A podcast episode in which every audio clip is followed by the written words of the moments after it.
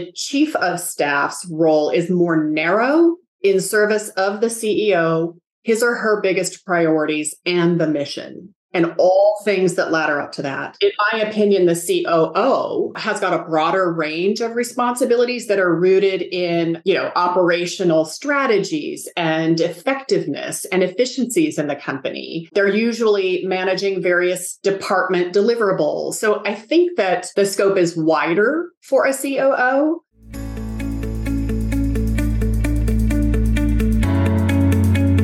Welcome to the Second in Command Podcast, produced by the C O O Alliance and brought to you by its founder, Cameron Harold. In the Second in Command Podcast, we talk to top C O Os who share the insights, strategies, and tactics that made them the chief behind the chief. And now, here's your host, Cameron Harold.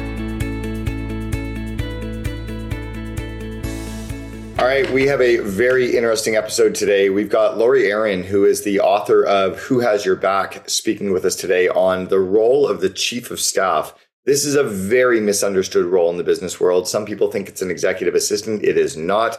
You're absolutely going to want to listen in on this experience. She's played the chief of staff role in a number of very large organizations. She's going to explain the differences between a chief of staff and a C O O, the chief of staff and an assistant, how often the chief of staff manages assistants for the C E O, and how often smaller companies are mistitling someone and giving them the chief of staff role when that is not what they do at all. So you're going to absolutely want to either watch this episode on our YouTube channel or listen and share this one for sure. We'll see you on the inside.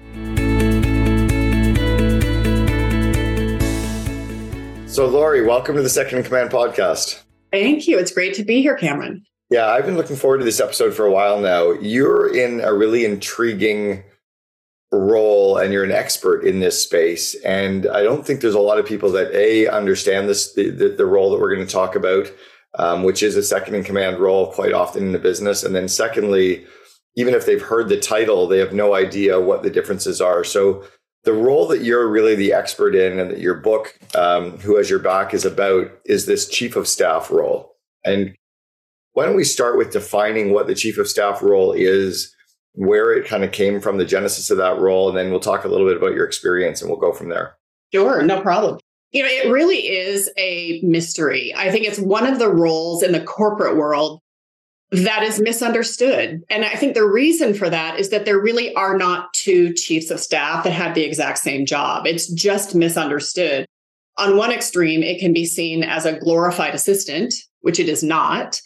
On the other extreme, it's, you know, the military, it's it's West Wing, it's it's it's all the different things. And what it is at the core is really the, the they serve the C E O's priorities. They serve the mission. They are there as a number two to support the needs, the priorities, the initiatives of that C E O and, and of the company mission. So at its core, that's what they do. It was born way back in the military. I mean, it goes back to the old Roman days. You know, you you Shakespeare, conciliars, it, they show up everywhere. But in the corporate space, it's been misunderstood. It's very common in the tech sector, in the finance sector, not so much healthcare, not so much other industries. So there is some data now, finally, that tells us where it came from and where it's most utilized and most impactful. Is it a role that, I mean, the, the terms when I had heard of it was almost the second in command or this really critical role for the president of the United States. Like the, the, the president had this chief of staff. And still does. Right. And in the business world, did it migrate into the business world because it was a unique title? Did it come into the business world because it was different from a second in command or a C O O title? Or what are the differences and, and kind of uniquenesses there?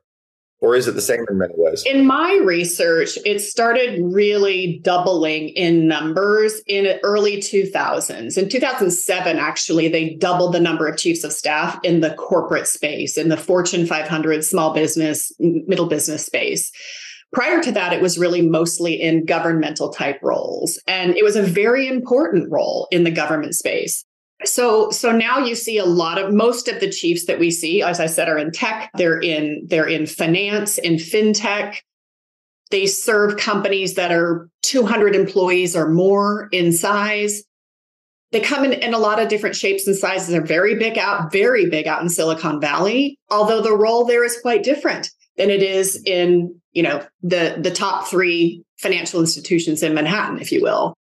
So it's misunderstood, but at its core, there are some fa- foundational, fundamental things that all chiefs do. Okay, so let's start with that. So I was going to ask you about the role differences, but let's start with the fundamental things that they're all similar doing, and then we can kind of build out from there. And it is very similar in a way to the C O O. Harvard wrote an article back around two thousand seven called The Misunderstood Role of the C O O.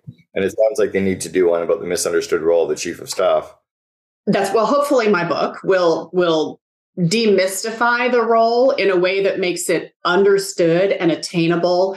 And, you know, it is about finding the right match, just as the C O O is. It's a chemistry thing, right? It's it's about finding the right match and then igniting the relationship and the dynamic between the C E O and their chief. And that takes some artwork. So in the in the book, I talk a lot about how to find the right one, how to um, put your interview squad together and make sure that the senior team is all on board with this chief of staff, how to set them up for success. And, you know, what that relationship looks like when there's magic. And it does, it's like a professional marriage, Cameron. It's like truly one of the most professionally intimate relationships that exist. What are the commonalities? What if you go across the different chiefs of staff that are out there? What are the big ones? So mostly they're, they're, they're providing strategic support to the C E O or the senior executive. They are a trusted advisor. They are a confidant. They often handle, you know, a wide range of tasks that would include uh, managing, overseeing, and managing a schedule for a C E O, not in the calendar way, but I'm saying um, make sure that they're using their time wisely and focused on the biggest priorities for the firm. They are coordinating projects and initiatives. They are driving alignment and influence amongst the team, because we both know that when there's not alignment between functions, initiatives slow down, missions get missed, dollars are lost, employees aren't as engaged. So driving alignment is a key priority for effective chiefs of staff, and to be able to do that right is a is, is an art. Um, they usually are in charge of all communications, internal, external, making sure that the talk track and the narratives are all aligned. Are we saying the same thing to our people as we are to the street, for example? They really help with effective decision-making, challenging their leader on thinking broad, perhaps broader, or offering new perspectives. So that's typically what a chief of staff generally is going to do. Yeah, no, this is great. And some of this stuff ties in with what a C O O might do. But in some cases, it seems like it is very different as well. It almost seems like they're two in a box, whereas the C O O is often working on roles and responsibilities quite different from the C E O as well. Is that more what the chief of staff is? Is they're just very kind of joined at the hip with the C E O?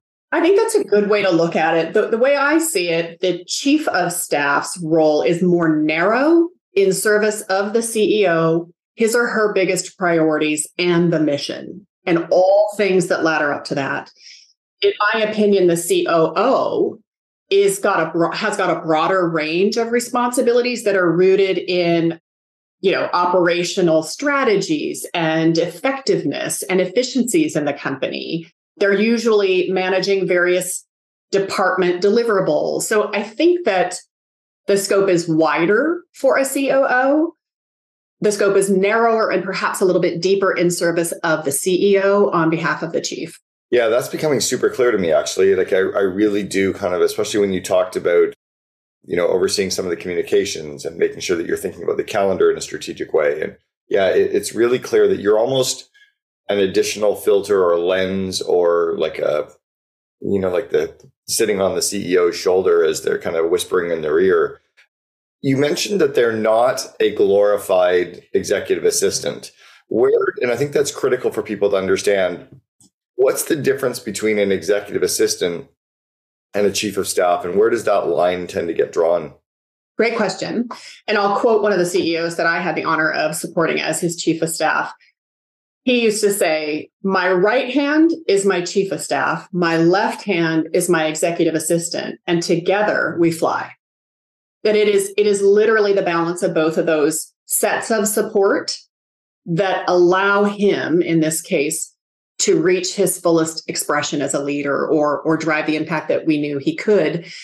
The chief, the, the main difference, Cameron, is that the chief of staff is operating with a strategic lens on the business. They are in many ways the truth teller. They're out averting problems before they ever reach the C E O's office. I like to say that the, the best chiefs I've ever seen are those that are preventing problems, not solving them. An E A, on the other hand, is very astute at the administrative nature of a job. For example, travel. You, you and I both know that C E Os have extensive travel burdens and logistics, all things administrative, calendar management, ta- talent, uh, com- short-term communications, responses, email management, all of that would primarily be an E A.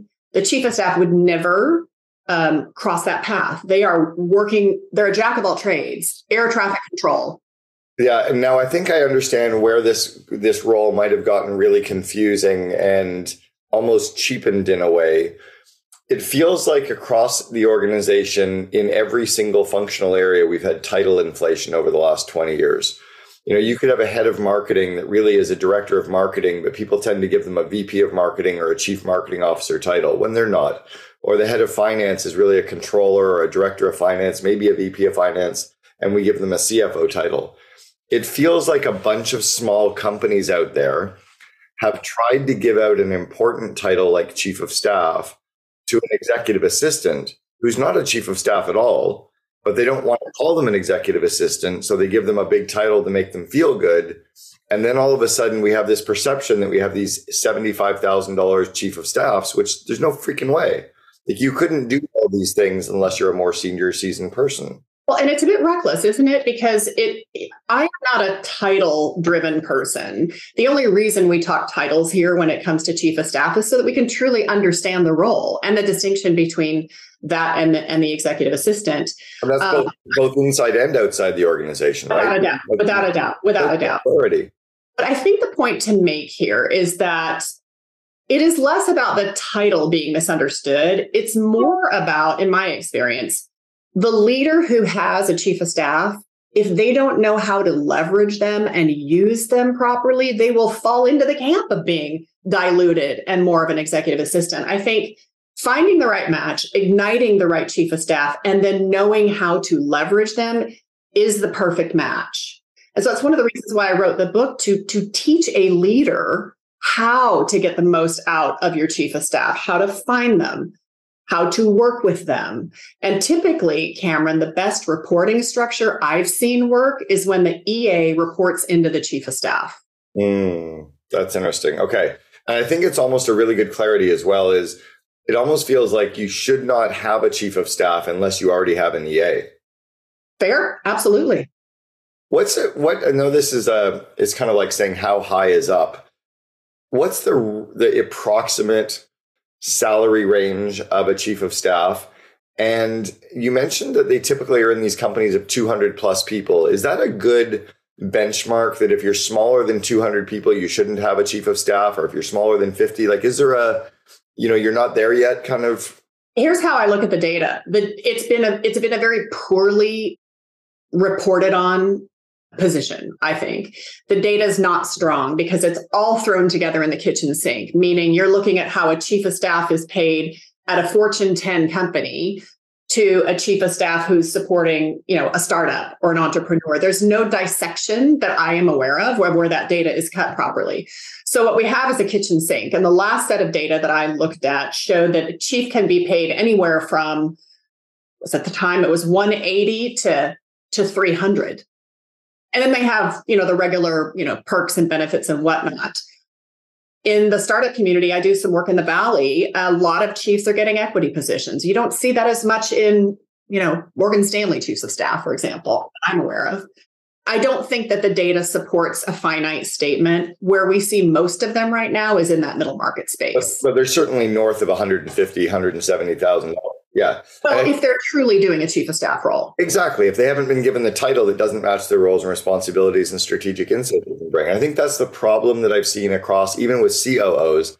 And I'll share a data set in our show notes and with all the listeners um, and with you as well, we've done a survey of hundreds of second in commands, and we pulled a data set together that shows the title of the second in command, whether it's C O O, V P Ops, G M, whatever, the size of company by number of employees, by salary, where their company is based, male or female, and then what their base comp is and what their bonuses are, et cetera. And it's really fascinating to see how I think there's a lot of people out there that got titles that are too big for them because it really doesn't match their compensation at all. And I think companies are doing a disservice to themselves and the employee. But I think it would be really cool for you to be able to start pulling that data set together on the chief of staff. And I and I am. I'm in the process of doing research right now. I think it's it's a murky space. There's there's you know if you if you look at LinkedIn, I mean, there's hundreds of thousands of people in LinkedIn that are doing chief of staff like work, but do not have a chief of staff title. And inverse is true as well.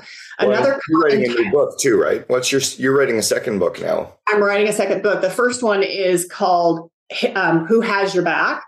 A Leader's Guide to Getting the Support You Need by the Chief of Staff You Deserve. It is written entirely for the C E O who is confused about the role, wants to understand it.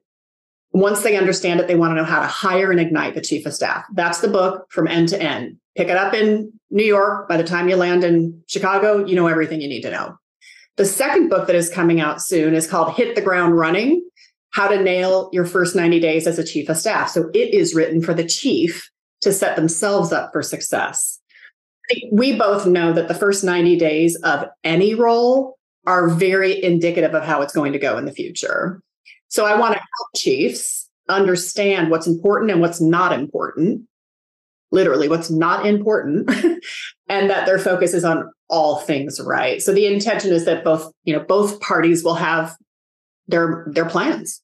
I want to ask you in a second about how to find them and how to work with them and, and that first ninety days. Something that just struck me is this chief of staff only reports to and works with the C E O. You don't have a chief of staff for the head of I T or the head of marketing, do you? Um, so you can, you absolutely can. A chief of staff can be, I have lots of, seen lots of things. I've seen a lot of chief of staffs report to a C E O. I've seen chiefs of staff have uh, responsibility for the broader executive team. Um, but the important when that happens, that the role is designed around specific deliverables so that they don't become ineffective, bouncing around from leader to leader, because everybody's, every leader has different needs. But I have also seen um, chiefs of staff assigned to any C-suite leader, a C M O, a C T O. It's it's a very, I came from A T and T. I had thirty years at A T and T, and many leaders of our executive team had effective chiefs of staff beyond this. I wanted to take a quick break to tell you about something. The other day, I read about a C O O writing about when the going gets difficult and how they were happy to be in the C E O mastermind group that they were. It made me remember that that's why I started the C O O Alliance. It's a peer group and community for C O Os and seconds in command of companies doing five million dollars to two hundred fifty million dollars in revenue. Our core group meets monthly online with other companies like yours. It's amazing because you get your frame broken tons of times, and when you think there's only one way to do something and one way to feel about something, you get your perspective completely changed on a regular basis. We also host hundreds of C O Os on our monthly mastermind calls and smaller groups twice a year at our in-person C O O Connect events. So if you're the founder or owner of a fast-growing company, tell your C O O to check it out. And if you are the C O O, head on over to the C O O Alliance dot com to learn more about becoming a member today. All right, back to the podcast.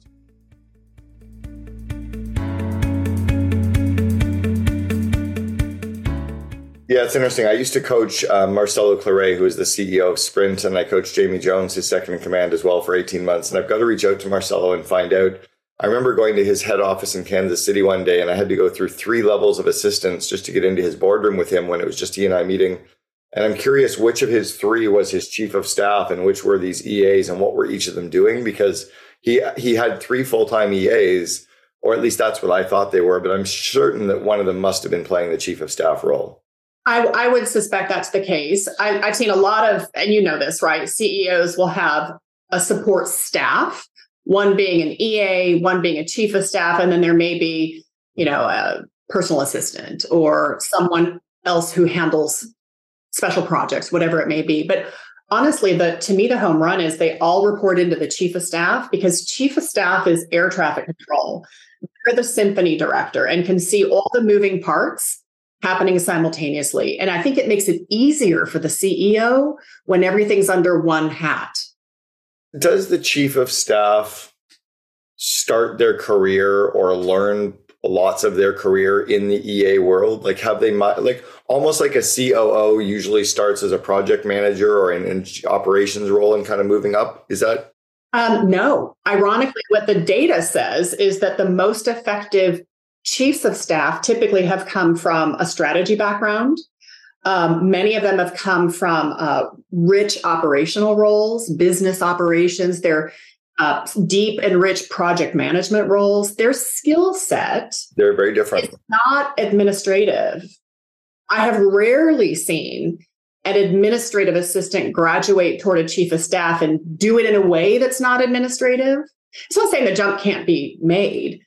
But most of most of when I when a C E O asks me, where should I look for a chief of staff? I say in places that you wouldn't normally look. OK, so that leads into the question. And it's interesting because most C O Os have no desire to be a C E O. They love staying in their role. They don't want to play in that visionary culture role.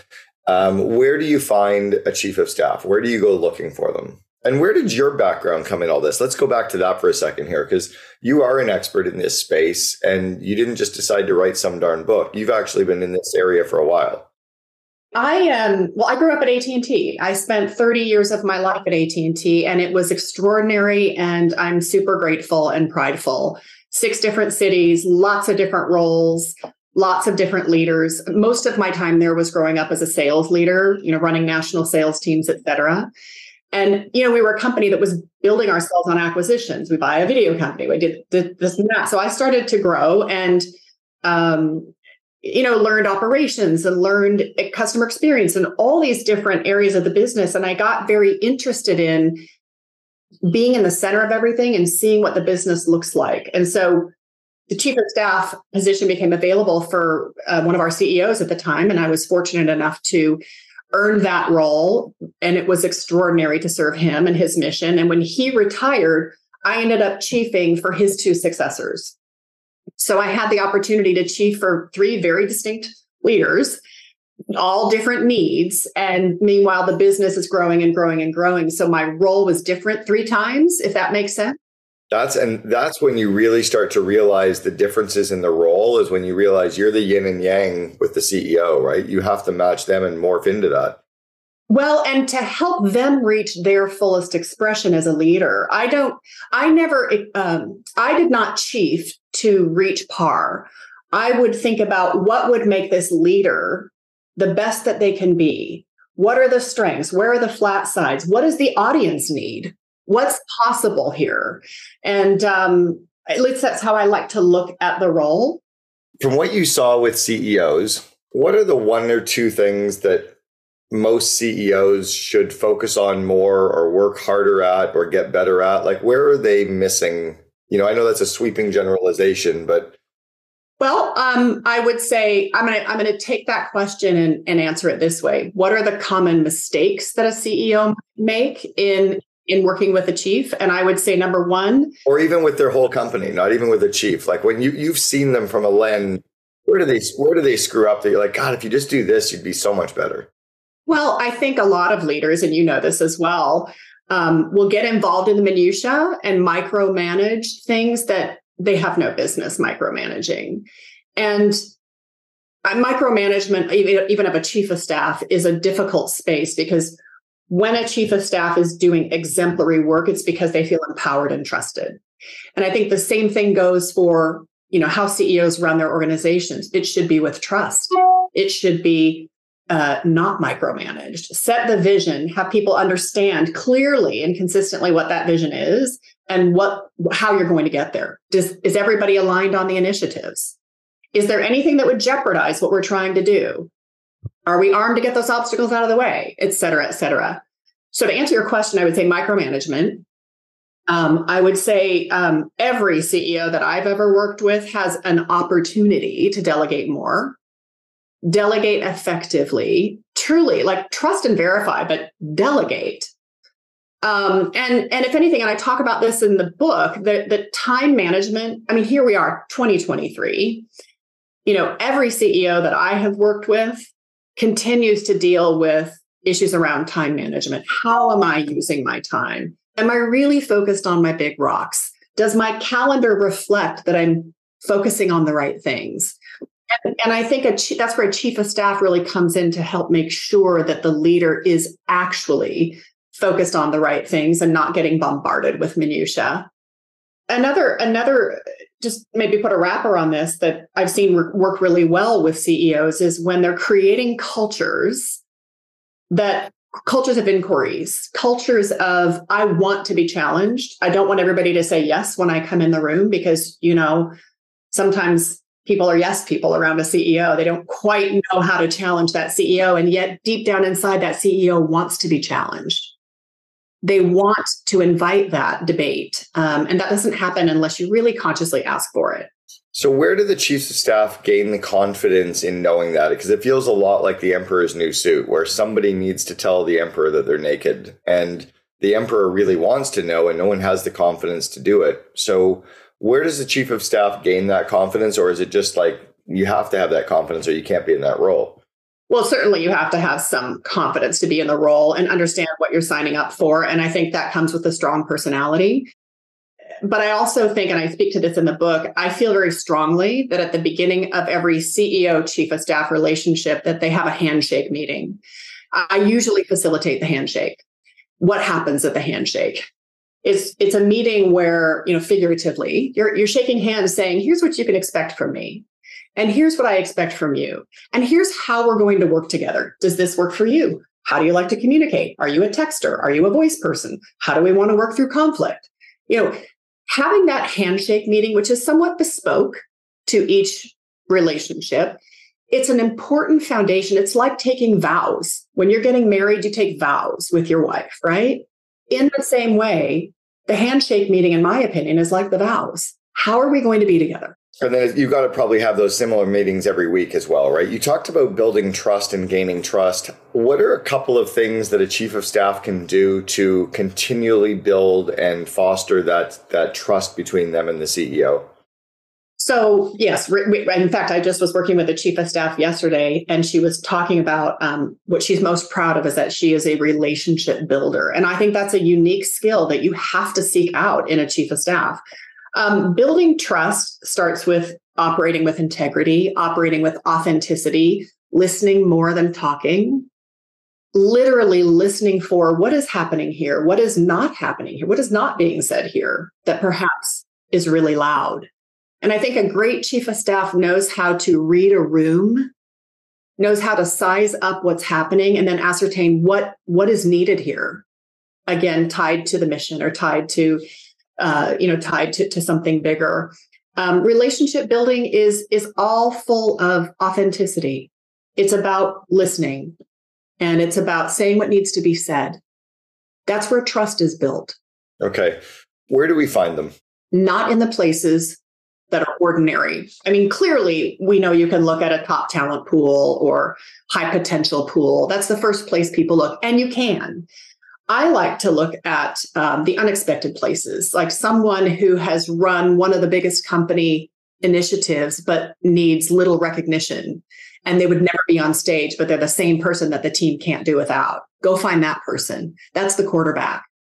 Oftentimes they have a strong strategic background, M B As, people that have consulting backgrounds, um, someone with a strong financial acumen. Looking in the financial arms of the business is always good. Operations, someone who's operationally astute and can handle multiple things with ease and in the flow at the same time. And oftentimes those people aren't, you know, top talent lists can be, oh, he made his quota ten quarters in a row. That may not at all make a great chief of staff. So I say unexpected places because I think you need to look at what will this job require and where would that kind of talent be? So something you've touched on with this unexpected talent, they tend seem to be inside of the company. I always suggest start inside of the company. Why? Because if you can find someone that already understands the culture, already knows the characters, already knows the mission, the transition to deliver makes it that much shorter. If you can't find someone internal, then absolutely look externally. But I always try to encourage the people I work with to start internal. It almost seems like it's critical too, because they really do understand the landscape and the people and the strategy and the culture. And there's so much there that is the inherent D N A of the organization that they're going to have to oversee. It's very different from coming in and overseeing a functional area. It's, you really do have to understand it all. You got to understand all the idiosyncrasies, much like a family. Like I could talk about my family because I know them intimately because I grew up with them, whereas you would have to learn my family. It would take you a long time to learn my family. That's intriguing. That's really different because I wouldn't have expected that, or I never thought thought through that, but that makes so much sense. You mentioned earlier, and I don't remember if it was before we went live or while we were live, you know, in interviewing this this chief of staff, and it sounds like you get you heavily lean on the executive team to participate in this interview process as well. Can you walk us through that? Because I agree that that's super critical. Yes. So I call it in the book, I call it develop your interview squad. I, I say that because oftentimes what a C E O may want in their chief is not what they need. So what they want may not be what they need. Enter the interview squad. When you when you pick three or four people on the executive team who are, you know, strong constituents of whatever it is you're trying to achieve, they're going to look at the candidates in a way that allows you to make the right decision for the mission, which may not necessarily be exactly what the C E O wants. You know, I, I want to offload my work or I, whatever the immediate needs are. I think when you put a squad together, you're able to get different perspectives around what the business needs and what would be most exemplary in the role. So I really feel strongly that a squad should be put in place. And that the question set be intriguing and not ordinary. It also feels like because the squad is there interviewing, the squad's also the ones that are going to be working with this chief of staff, and having to work, you know, through them and around them and with them, that they need to have that person who's going to, it's almost like they're helping to save the C E O from themselves in many ways. Well, I, let me give you another example. So I have seen a lot of regimes, right? So I'll have a I'll work with a C E O who's got a brand new chief, and that chief has done a great job because what that leader needed most at this stage was operational excellence. I'm making this up.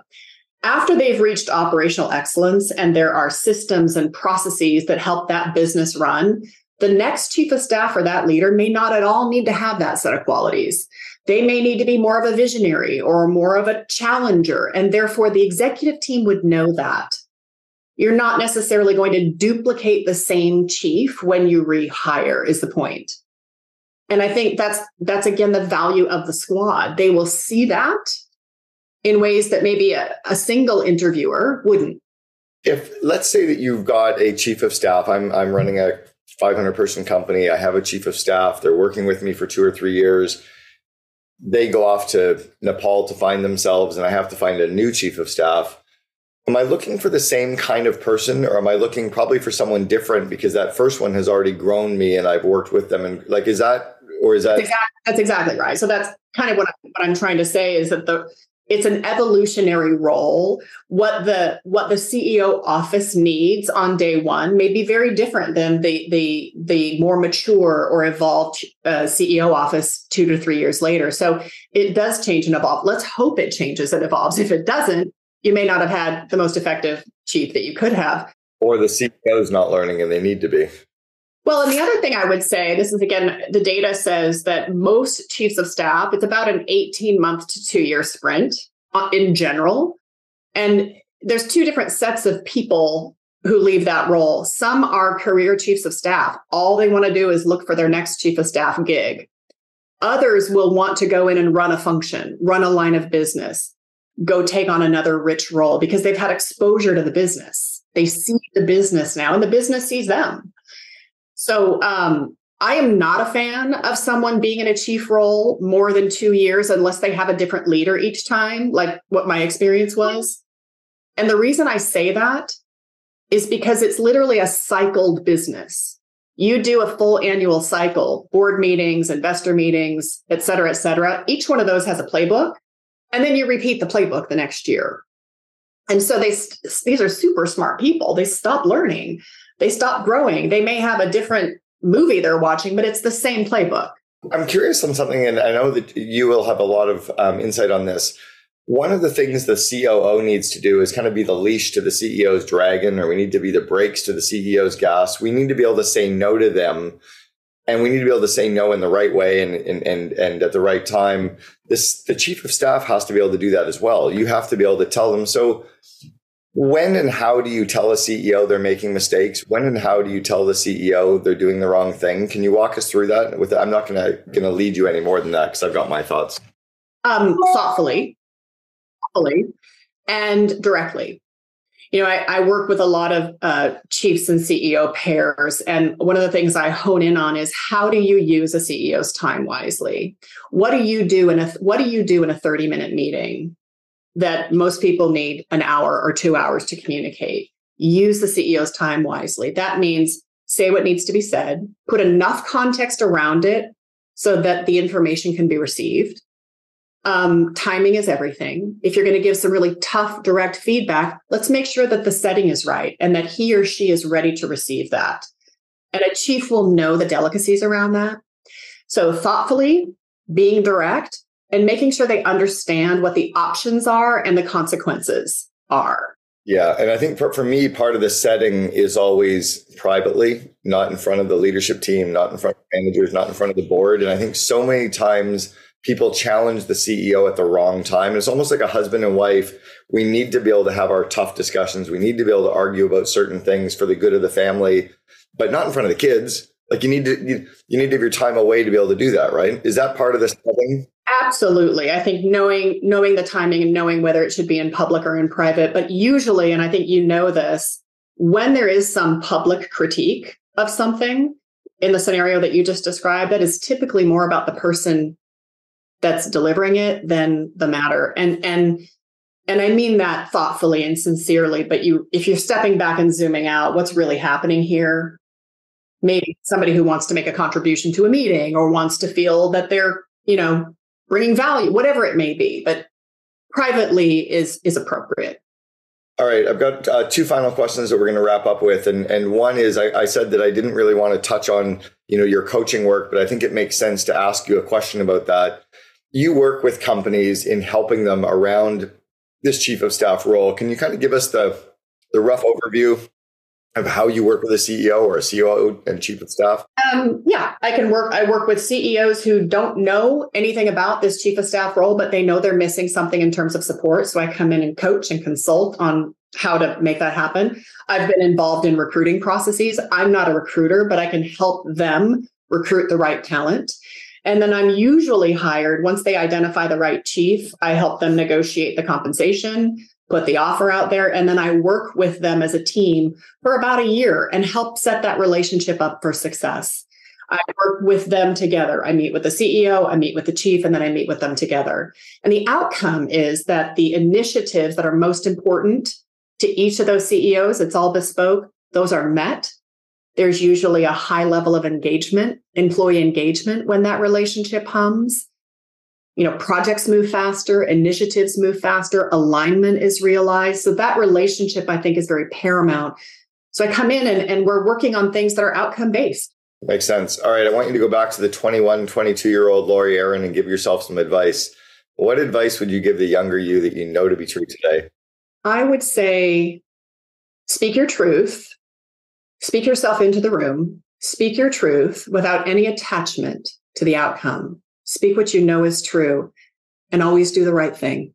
I love, well, I love all of that, but I really love the speak yourself into the room. Well, listen, I spent my, the first half of my career as a, as a, as a woman leader feeling tentative at the table. And I never really wanted to rock the boat. I had some of that imposter syndrome. And it wasn't really until the second half of my career that I realized I've got something to say that is quite valuable. And who am I not to share it? Like the amp- there could be some amplification here. So I think that's an important lesson for everyone to remember is if you're invited into the room in the meeting, that means that they want you to contribute. So it's up to you to contribute, right? And I think that's true. At, at, it is expected. And when you're a chief of staff, it is expected that you will speak your, you cannot be a quiet chief of staff. That's not your role. Laurie Arron, the author of Who Has Your Back? Thanks so much for sharing with us on this chief of staff role. I really appreciate it. Thank you, Cameron. It's so like lovely being here. You've been listening to Second in Command, brought to you by C O O Alliance founder Cameron Harold. If you enjoyed this episode, please be sure to like, share, and subscribe to us on Apple Podcasts, Spotify, and our other podcast streaming platforms. For more best practices from industry-leading C O Os, visit C O O alliance dot com.